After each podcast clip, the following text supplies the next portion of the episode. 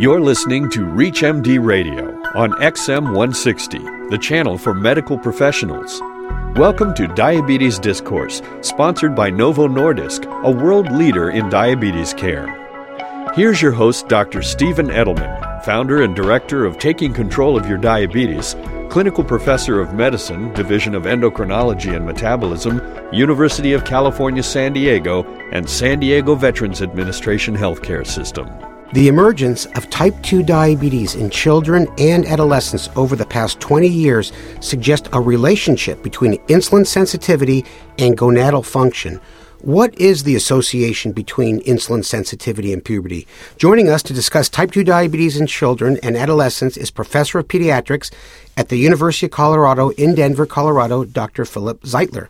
Dr. Zeitler, welcome to ReachMD. Thanks for having me on the show. Type 2 diabetes can be found in any subset uh, of children and adolescent population. Why such the big increase? Well, it's an interesting question, actually, and we don't know the exact answer, but we do know that it has correlated with uh, rising rates of childhood obesity uh, that have occurred in the United States and other developed and developing countries um, over the last few decades. We saw rising rates of obesity in the 80s and 90s, and then in the mid 90s, uh, this um, was um, accompanied by uh, rather remarkable increases in the rate of presentation of, of diabetes in those populations. And the same thing's been seen in, in multiple countries. So, presumably, this is related to uh, all those factors that are contributing to rising rates of obesity in the childhood population. What about uh, genetics? Uh, do kids in these ethnic groups, like African Americans and Native American Indians, have higher rates, just like we see in the adult population? Uh, absolutely. The highest rates are among the uh, Native Americans, um, uh, followed closely by both Hispanic and African Americans, um, with substantially lower rates among um, non Hispanic white populations. And so there's the very similar genetics. However, you have to say that the genetics haven't changed in the last 50 years, presumably. So something uh, environmental change that brought out the risk uh, in these in these younger children. Yeah, and and obesity. Well, let's talk about waist circumference because this is something that many of our listeners who are out there in the trenches seeing patients might be able to use in evaluating. How, do, how does that relate to the risk of developing diabetes in kids? Well, just as in adults, we know that there's a strong relationship between visceral fat uh, and uh, both insulin resistance and risk for diabetes. Uh, and in the clinical setting, waist circumference is the most accessible measure of visceral fat. So we see the same thing in children that um, you see in adult patients, that those patients with the abdominal obesity are the ones that appear to be at highest risk. The the one difficulty that we have is that we do not really have good waist circumference normal values for uh, all populations at risk. We have some values for uh, white uh, adolescents, but not for other ethnic groups. So, in the clinic, it's useful in a um, in a general sense that those children with high waist circumference are at higher risk than those without it, but we don't have good cutoff values that, say, for example, you do for adults. So, do you routinely measure in all your kids and adolescents, and tell us how to measure it correctly? In general, um, outside of the research setting, uh, we do not routinely measure waist circumference in the clinic because it's embarrassing uh, and somewhat difficult to do uh, for the patient. It's extremely useful in the research setting when you have highly trained uh, folks.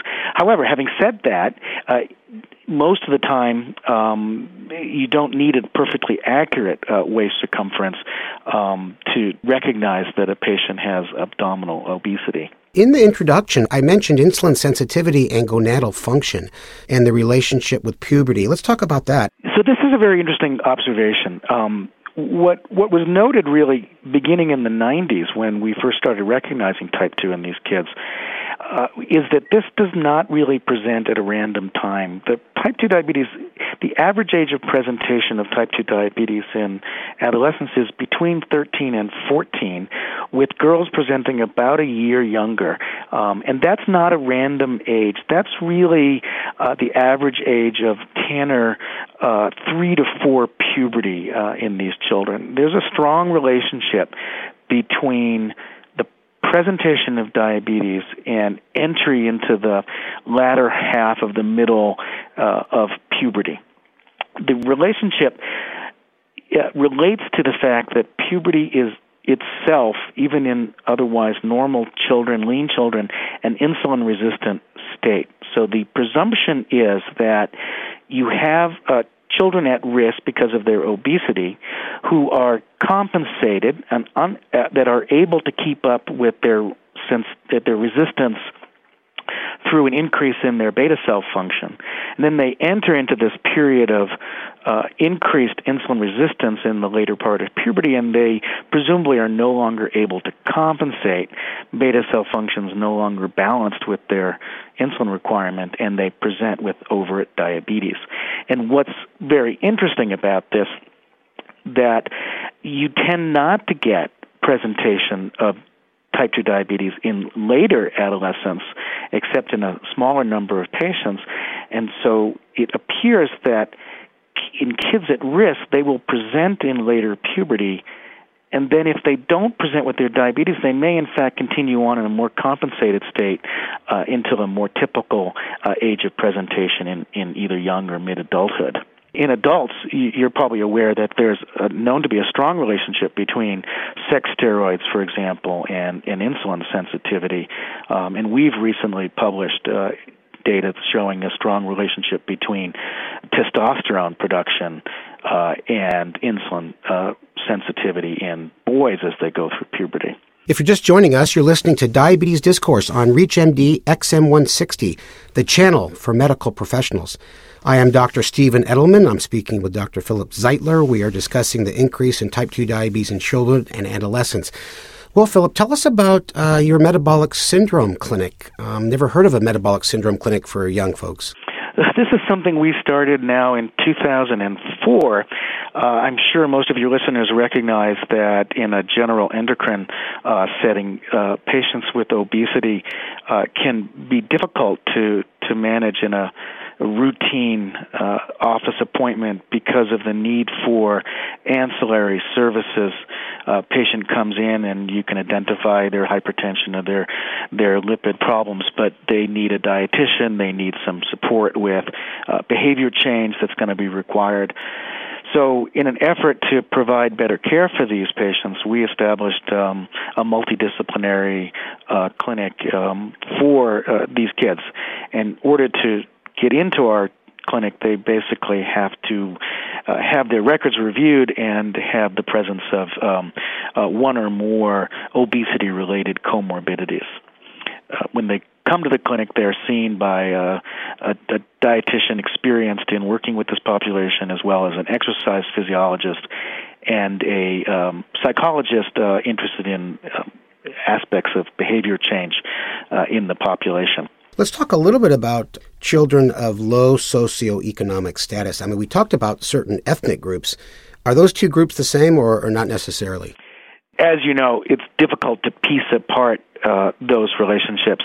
It is true that the type 2 population is both ethnically diverse as well as uh, predominantly low socioeconomic status. The largest cohort that we know about is the Today cohort, which was an NIDDK um, supported study that's taking place at 15 centers and enrolling kids with type 2 diabetes. And that's ongoing, but we know from entry uh, data on these patients that the uh, mean family uh, income is quite low, and in fact, uh, 40% of our population have a family income of less than $25,000, and only around 10% have an income of greater than 50,000. So this is a uh, quite a low uh, socioeconomic status uh, population that's actually presenting with type 2 diabetes and a very high rate of single parent households. What type of interventions and treatment options are for these young people with type 2 diabetes or prediabetes or insulin resistant syndrome? In many ways, that type 2 diabetes is the more straightforward. You know, we treat them just like um, uh, adults with type 2 diabetes are treated. In general, their um, their lifestyle disorders are worse than you see in the run of the mill adult with type 2 diabetes, as you would expect, because these are 15 year olds. They don't have all the other uh, medical problems that would lead them to, to develop type 2 at the age of 60 or 70 or 50 years of age. So these kids in general have very severe lifestyle disorders. So we treat them with medications and insulin um, and diabetes education as well as efforts to address their uh, lifestyle disorders, this is a very difficult and labor intensive thing to do because these are often highly entrenched uh, behaviors uh, in the families, and the uh, up to 90% of these kids have other family members with diabetes. So the whole family is struggling with these sort of lifestyle changes. It's somewhat more difficult to know how to treat the kids with prediabetes and metabolic syndrome, we don't have guidelines. Uh, the focus has to be almost exclusively on lifestyle change, which is the, the most difficult thing to to affect. Do you ever use uh, GLP-1 agonists like Byetta or Victoza or uh, pramlintide in these groups? There are clinical trials underway uh, for uh, Victoza and Byetta. Um, I have used um, Byetta exenatide uh, intermittently in my patients in certain circumstances, but don't have enough personal experience to uh, to say how effective uh, they are. But in but in many ways, the physiology of these uh, in these children is the same as it is in adults, and you'd expect similar responses, except for the very entrenched lifestyle problems that we see. What about the other uh, challenges that we see in metabolic syndrome, dyslipidemia, hypertension, cardiovascular risk? As you mentioned, these kids are younger and they don't really have these things in an overt fashion, but I, I bet you have to pay attention to those. Well, in fact, they do have them in an overt fashion. Um, the um, uh, among the type 2 kids with type 2 diabetes, uh, as many as 40% of them will have hypertension. Um, wow. Something less than that will have dyslipidemia. The biggest problem we have is that we don't have good guidelines for pharmacologic intervention, and um, uh, we're probably never going to have reliable guidelines because we don't have the large uh, cohorts with having heart disease that allow us to to figure out what uh, levels of LDL or hypertension are risk factors uh, for development of, of, heart disease, and therefore we are, to some extent, uh, in a situation of having to extrapolate from adult data and may or may not ever be able to develop truly hard evidence based guidelines for intervention in these kids people have to realize kids are not little adults, uh, and uh, I've heard many pediatricians say that. But certainly, paying attention to the other dyslipidemia and hypertension and cardiovascular risk factors is so important. I'd like to thank our guest, professor of pediatrics at the University of Colorado in Denver, Colorado, Dr. Philip Zeitler. Dr. Zeitler, thank you so much for spending time with us on Diabetes Discourse. It was my pleasure. Thank you for listening to Diabetes Discourse, sponsored by Novo Nordisk, a world leader in diabetes care. To learn more about diabetes and the role of GLP 1, visit novomedlink.com forward slash DIA. For more details on the interviews and conversations in this week's show, or to download the segment, visit us at ReachMD.com. Daddy, what are you reading? I'm reading about something called GLP 1. Is it a robot? No. GLP 1 is a natural hormone that helps regulate glucose metabolism. Its multiple actions are critical to glucose control. Huh? Uh, okay. Well, GLP 1 works in a glucose dependent manner. It stimulates the beta cells in your pancreas to secrete insulin and inhibit the liver from releasing excessive glucose by reducing glucagon secretion from alpha cells. It also helps regulate food ingestion by slowing gastric emptying in your stomach here and making you feel full. Like at Thanksgiving? Yes. Um, I don't get it. Is it important? Well, GLP 1 is important because it impacts the multiple systems affected by diabetes. It also plays a significant role in protecting beta cells, a key to slowing diabetes progression. Unfortunately, many people with type 2 diabetes have impaired GLP 1 secretion and impaired beta cell response to GLP 1. Like Grandpa? Yes. And like many of my type 2 diabetes patients. That's why I want to make sure I'm looking at the whole picture in diabetes. Sustained control of A1C is important, but we can't stop there. It's important to look at weight, cardiovascular risk, and beta cell dysfunction. Impaired GLP 1 physiology is also a part of the problem, and the multiple actions of GLP 1 throughout the body are critical. So, the GLP 1 robot will help you see the whole picture. yes, I guess in a way it will. Novo Nordisk is a world leader in diabetes care and is dedicated to ongoing research. To learn more about GLP-1 and the role it plays in diabetes, please visit novomedlink.com/dia.